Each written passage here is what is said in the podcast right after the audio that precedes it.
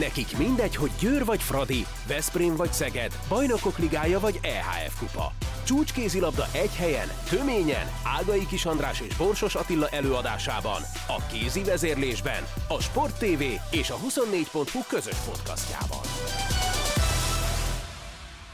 Sziasztok, ez itt a kézi vezérlés legfrissebb száma, Borsos Attilával és Ágai Kis Andrással, és rengeteg témánk van. Váci, Csarnok, Kobetics marad, érdembe jelentettek nyolc játékost, Koksarok nem marad a Várdárnál, most csak így dióhéjban, hogy mi mindenről szeretnénk beszélgetni, aztán meg lehet, hogy elel kanyarodunk majd erre-arra. De akkor kezdjük ezzel a Váci történettel, ami engem eléggé meglepett. Ugye arról van szó, hogy a női csapat, vagy a női csapatot működtető KFT kiadott egy elég elkeseredett közleményt, hogy új, új, új, de nagyon sokba fog kerülni a csarnok, és hogy új hazát kell keresniük.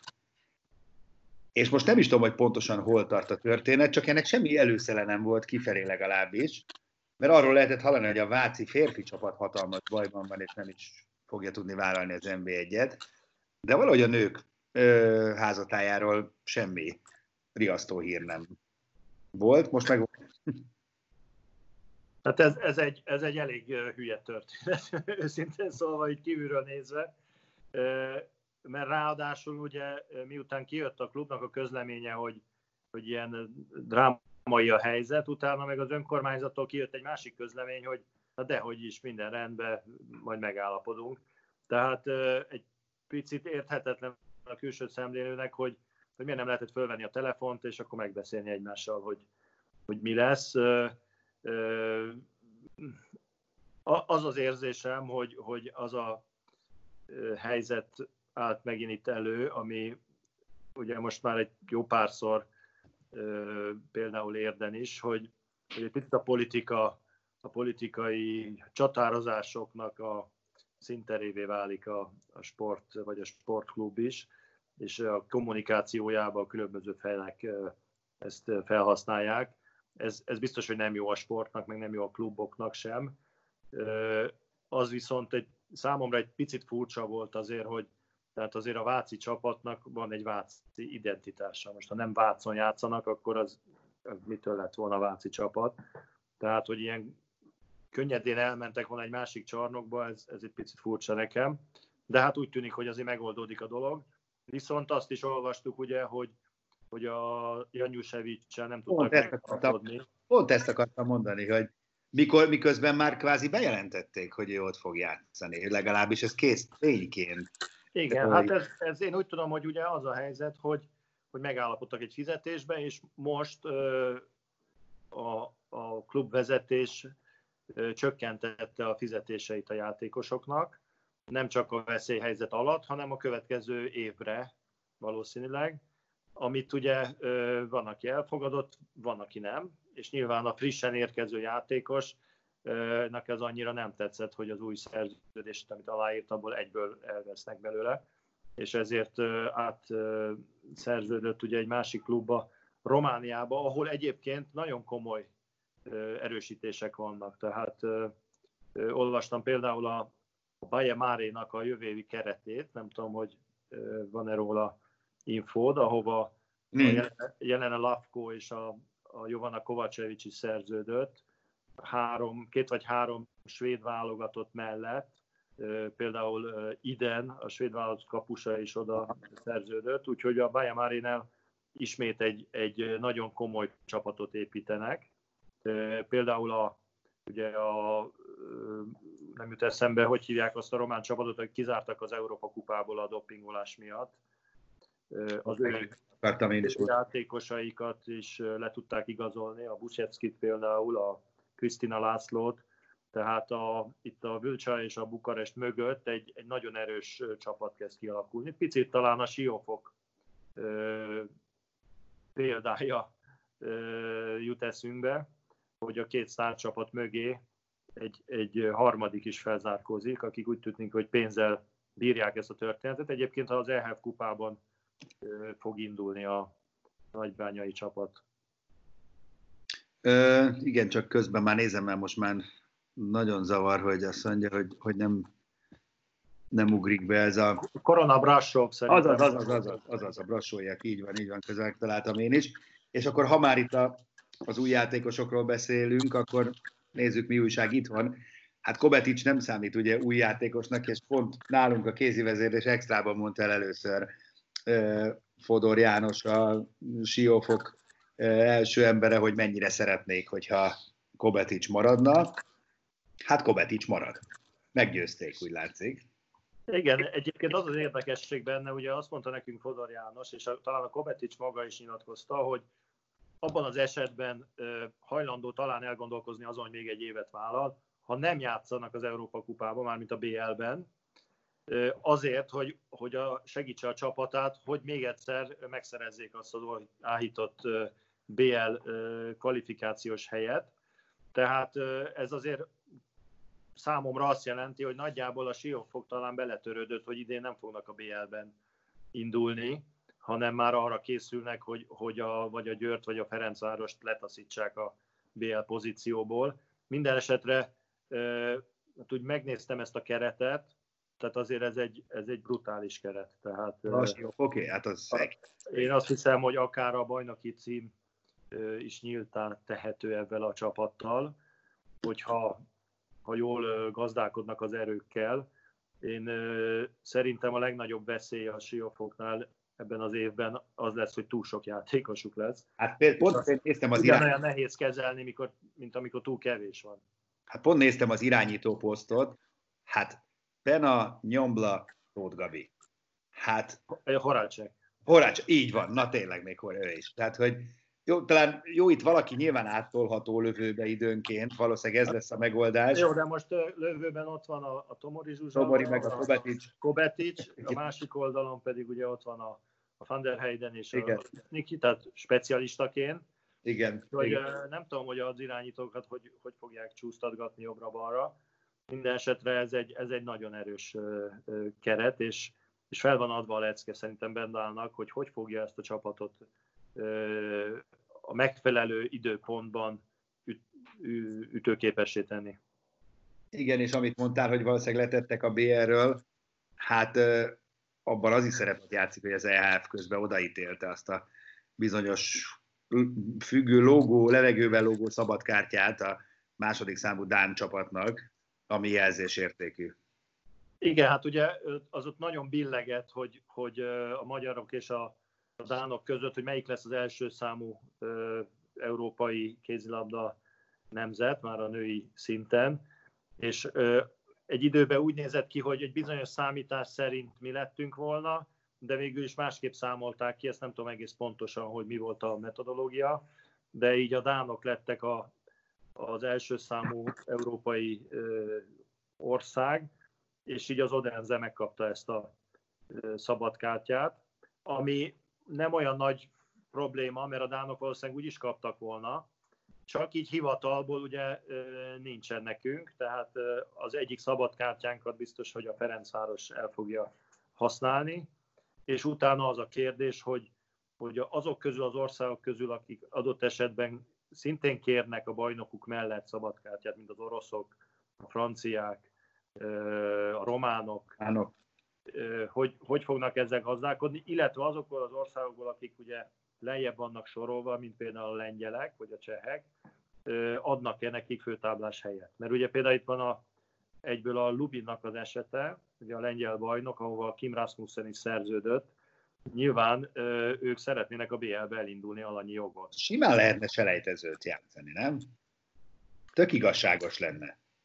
Lehet, lehet, de azért a selejtezővel az a probléma, hogy, hogy az idő az azért nem olyan, tehát hogy nem tudjuk, hogy mikor kezdenek el játszani, a BL azért szeptemberben már indul, előtte akkor selejtezőt játszani, tehát ez nem olyan egyszerű, nem, mint általános esetben. Most ezt nem érzem azért akkor a horderejű problémának. Azt simán le lehet zárt kapusan játszani, azért már foci meccsen már nézők is vannak, tehát most azért ez, hogy mondjam, oldódni látszik ez a vírushelyzet.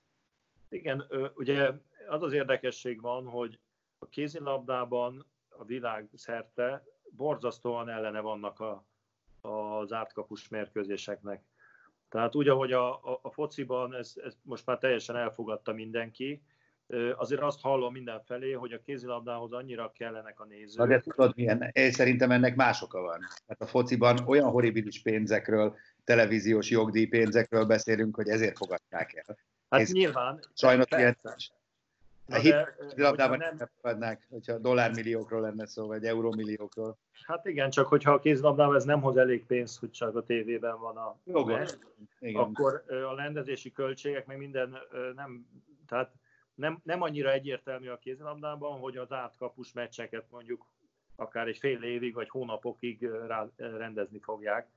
Ez, ez egy picit félelemre ad okot azért, hogy mikor tud valójában elindulni a, a szezon. Ugye a Bundesligában még nem, nem láttam, hogy mondtak volna indulási időpontot. A franciáknál például csak szeptember második felére indítják a, a férfi bajnokságot, Úgyhogy azért még rengeteg bizonytalanság van itt.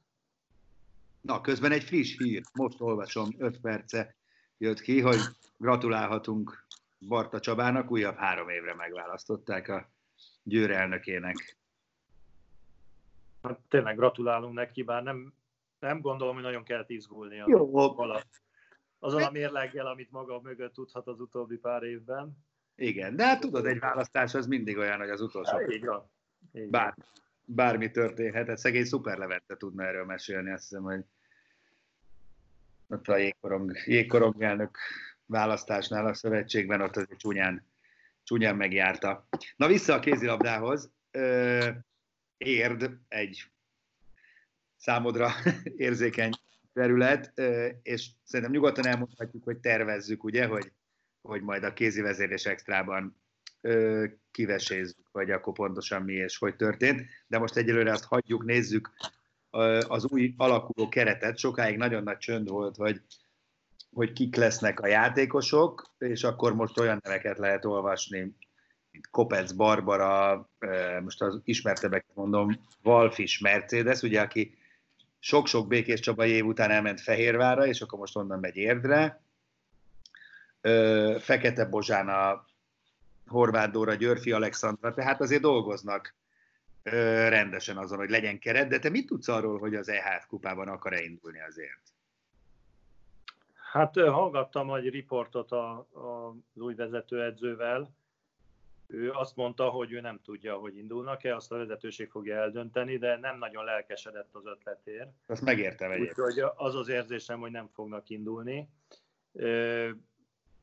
ne, nem tudom, hogy, hogy ezt ők hogy milyen szempontok alapján döntik el, mert itt az anyagi dolgok, ugye, és azok is fölmerültek, de valójában azért az anyagi dolgokat, aki ismeri az Európa kupánk a lebonyolítását, meg a magyar finanszírozási környezetet, azért azt tudja, hogy az Európa kupa indulás az akkor válik veszteségessé, ha sokáig jut egy csapat. Úgyhogy érdekes módon.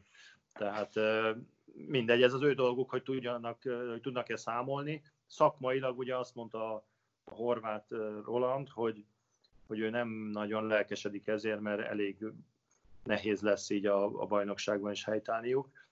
Hát majd meglátjuk. Minden esetre ugye alapvetően úgy tűnik ebből a listából, hogy azokat a játékosokat viszik oda, akiket ő korábban edzett Békés Csabán, és így meg tudta győzni valamilyen módon, hogy, hogy jöjjenek oda.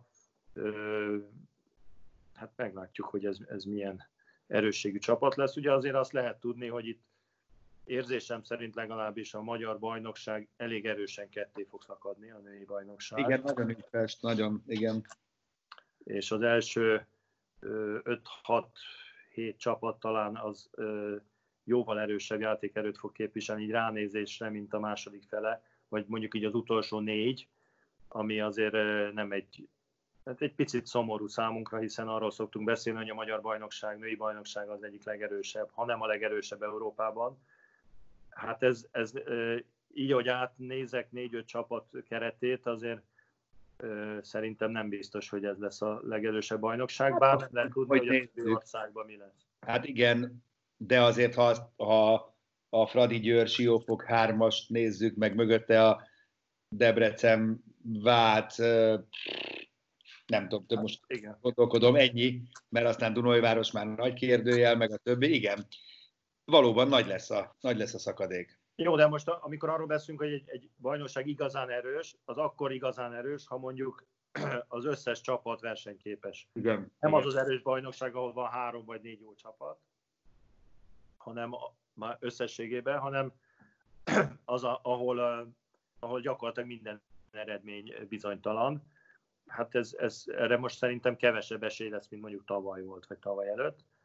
De hát meglátjuk. Minden esetre, ahogy a románokat például mondtam, ott, ott azért úgy néz ki, hogy, hogy tényleg erős bajnokság lesz, mert minden csapat nagyon keményen igazolt. Például a, ugye a Rapid Bukarest, amelyik az utolsó előtti helyzet volt, például a, a Jules Porzsát szeretnék leigazolni, ugye azért francia vállalatot kapusát, tehát azért ott vannak mindenhol elképzelések.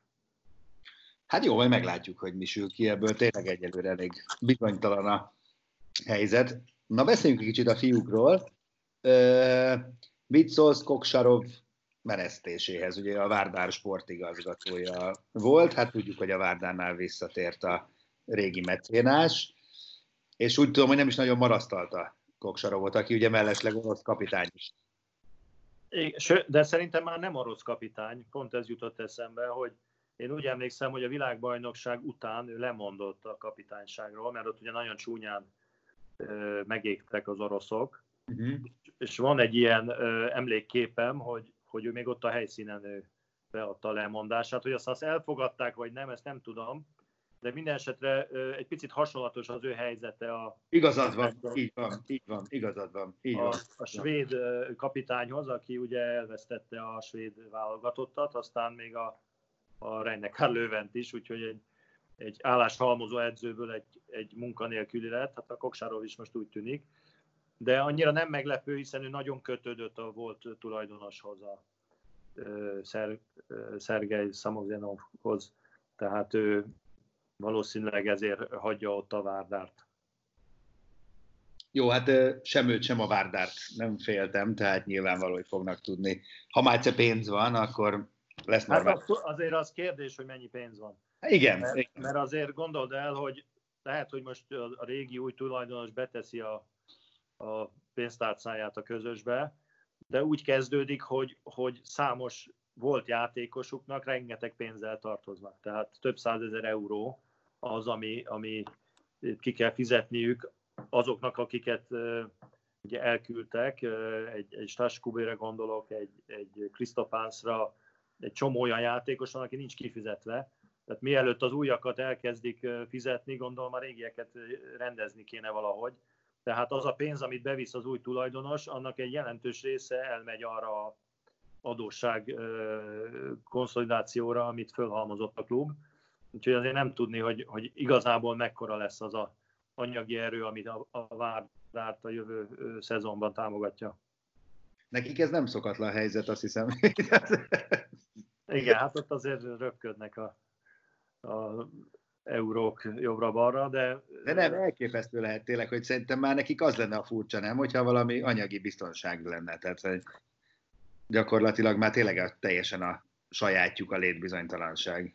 Igen, hát ugye ezt így viccesen szoktunk erről beszélgetni, hogy ugye a Várdárnak megvan az az előnye a tárgyalásoknál, amikor hozzák a játékosokat, hogy, hogy valójában nincs pénzük pontosan, nem tudják, hogy mennyi.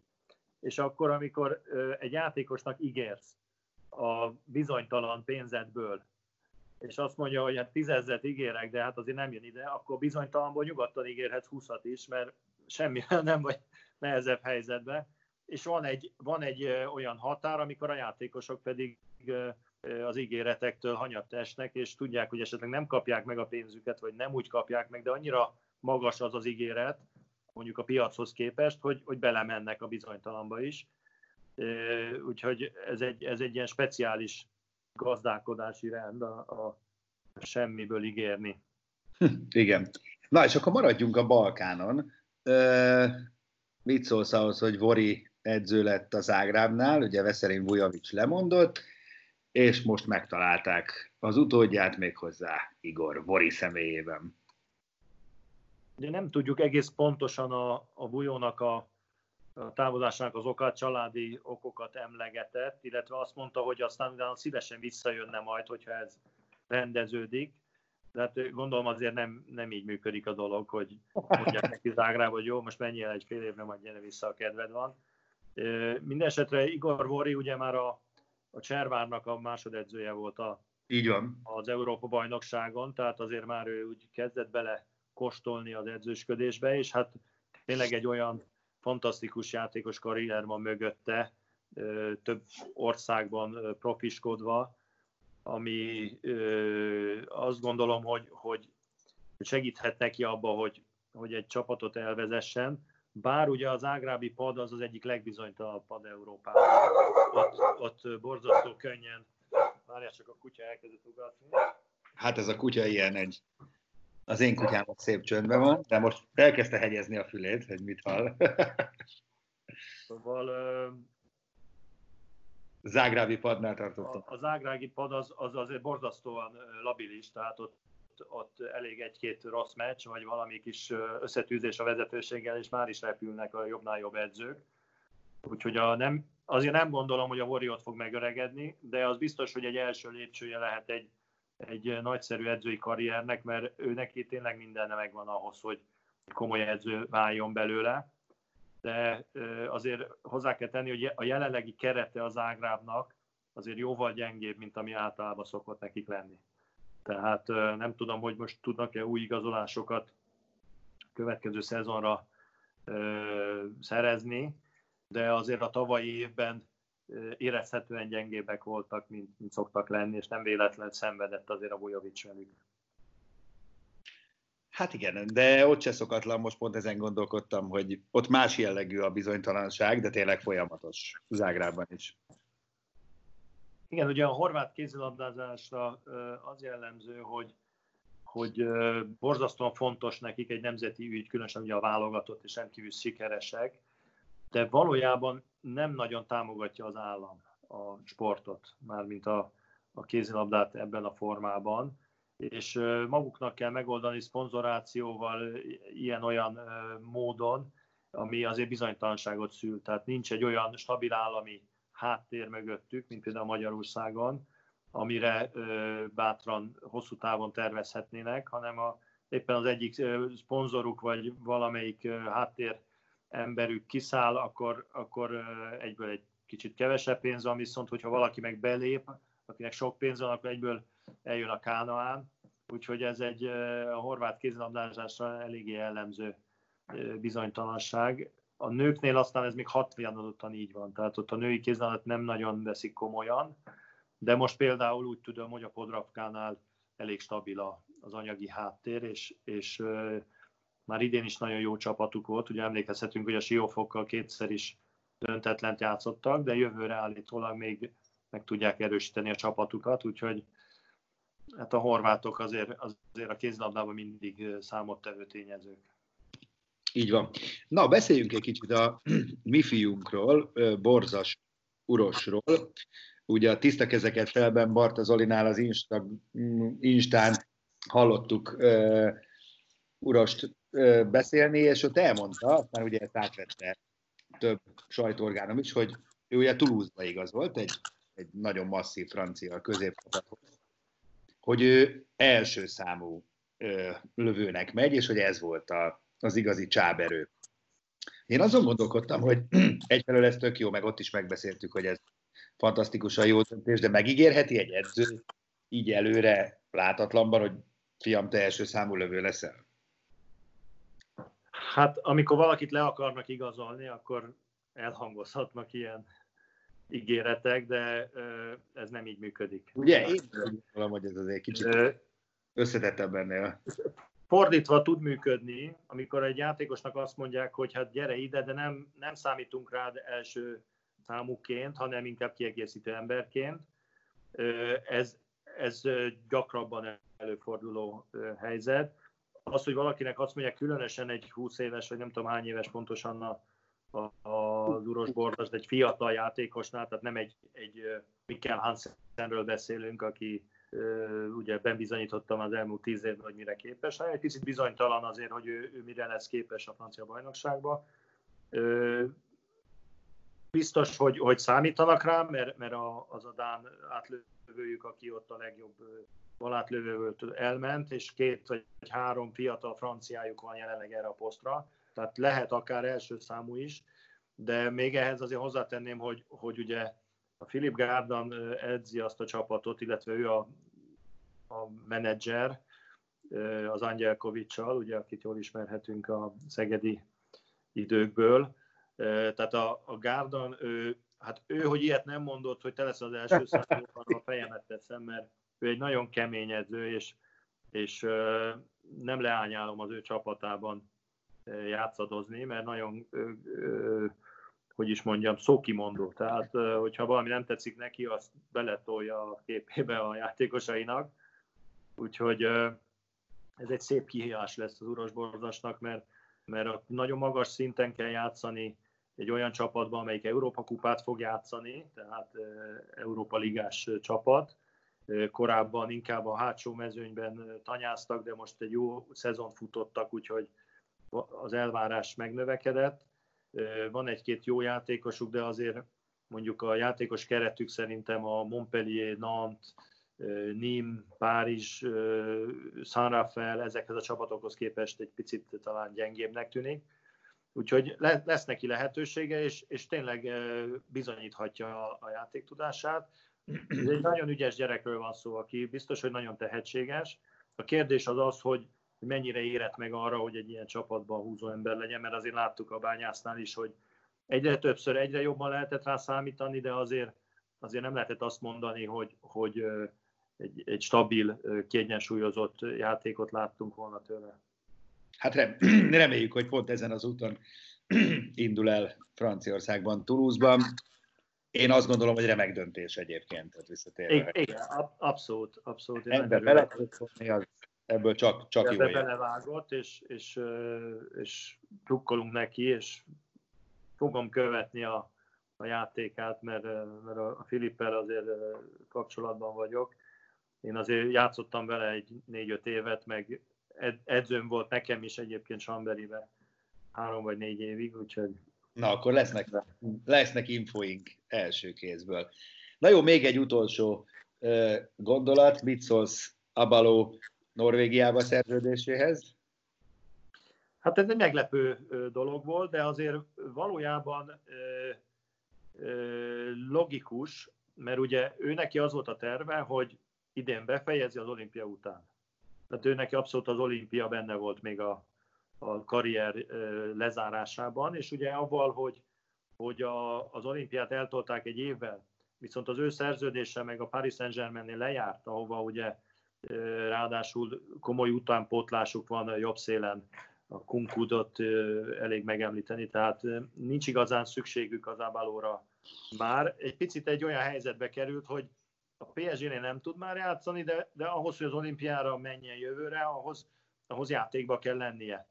És azért egy ilyen játékos ö, szerintem nehezen szánta arra rá magát, hogy a Paris Saint-Germainből mondjuk el, elmenjen egy gyengébb francia klubba, ö, mert az, egy, az, az nem, nem az igazi egy ekkora sztárnak.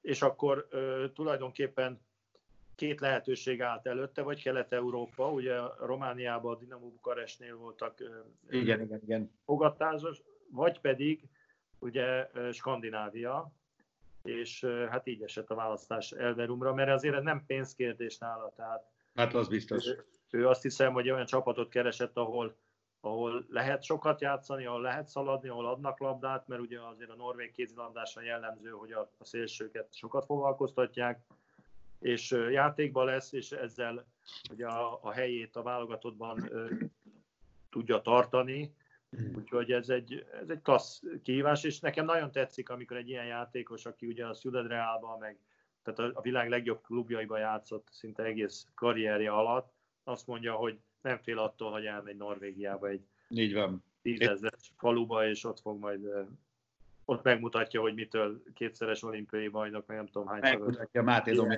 ő meg elmeséli nekünk, hogy milyen Abaló mellett játszani. E, egyébként igen. Igen. Azt Egyébként egy nagyon rendes fiú, tehát Hát te ki is abszolút úgy is néz. Szimpatikus, és, és nincs nem nagyképű ahhoz képest, hogy azért tényleg egy korszakos egyénisége a kézilabdázásnak. Abszolút. Na, hát ez volt már a, a kézi vezérlés, elérkeztünk a kis bűvös fél óránkhoz, nagyjából ennél többet nem szoktuk rabolni az időtöket, és szerintem most végigvettünk minden aktuális érdekes hírt, vagy legalábbis törekedtünk rá.